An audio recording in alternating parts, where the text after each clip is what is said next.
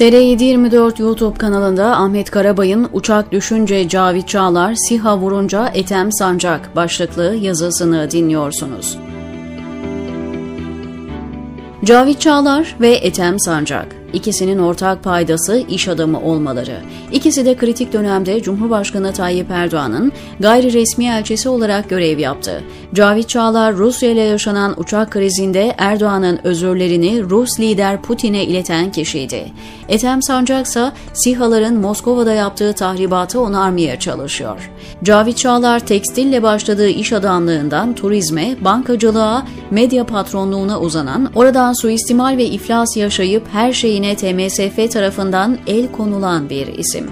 TR724'ten Tarık Toros, 9 Eylül 2020'de Cavit Çağlar olmasaydı 15 Temmuz'un akıbeti çok farklı olabilirdi başlığı altında ayrıntılı bir yazı yazdı. Çağlar hakkında detaylı bilgi almak isteyen Toros'un yazısından çok şey öğrenebilir.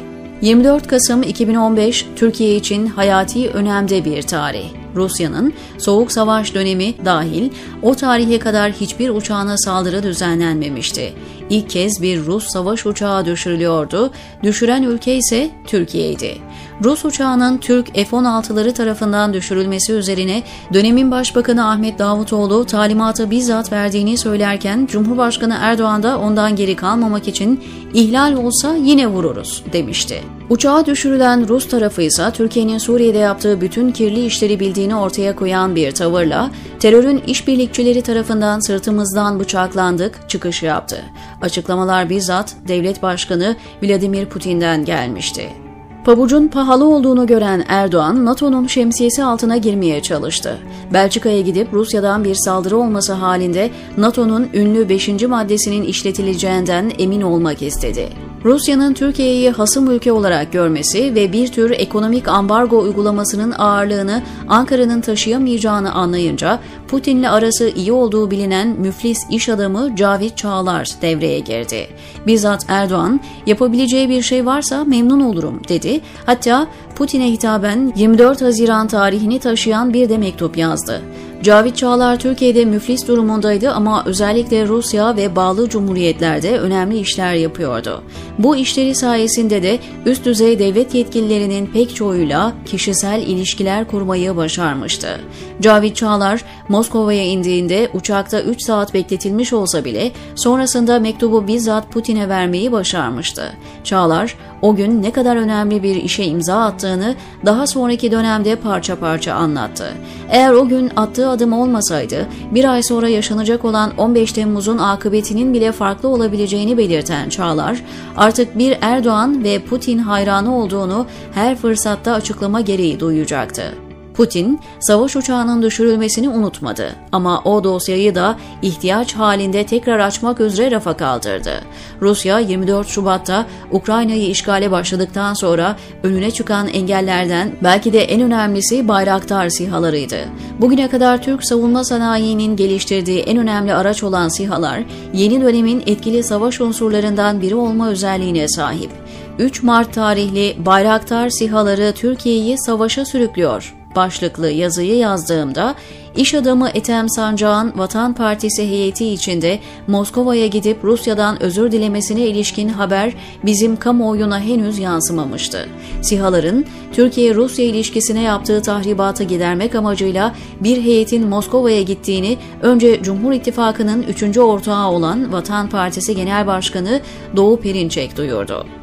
Bizim parti heyetimiz dün Moskova'ya gitti. Sayın Tugay Şen başkanlığında Şule Perinçek, Erman Sülük ve Etem Sancak'ın da bulunduğu bir heyet. Çok önemli görüşmeler yaptılar. Rusya'da Dışişleri Bakan Yardımcısıyla görüştüler. Perinçek'in 3 Mart'ta yaptığı bu açıklamanın ardından Perşembe günü iş adamı Ethem Sancak'ın Rus RBK kanalına verdiği 15 dakikalık röportaj yayınlandı. Eski bir aydınlıkçı olan Ethem Sancak'ın yolu 35 yıl sonra eski yakın arkadaşı Doğu Perinçek'le yeniden kesişmiş oldu. Sancak'ın yeniden Perinçek rotasına oturduğu söylenemez elbette. İki isim bu kez SİHA'ların açtığı yaraları sarmak için Moskova'daydı. Perinçek'i bilmiyorum. Şunu iyi biliyorum. Ethem Sancak Erdoğan'ın izni daha iddialı söyleyeyim görevlendirmesi olmadan Rusya'ya gitmez, gidemezdi.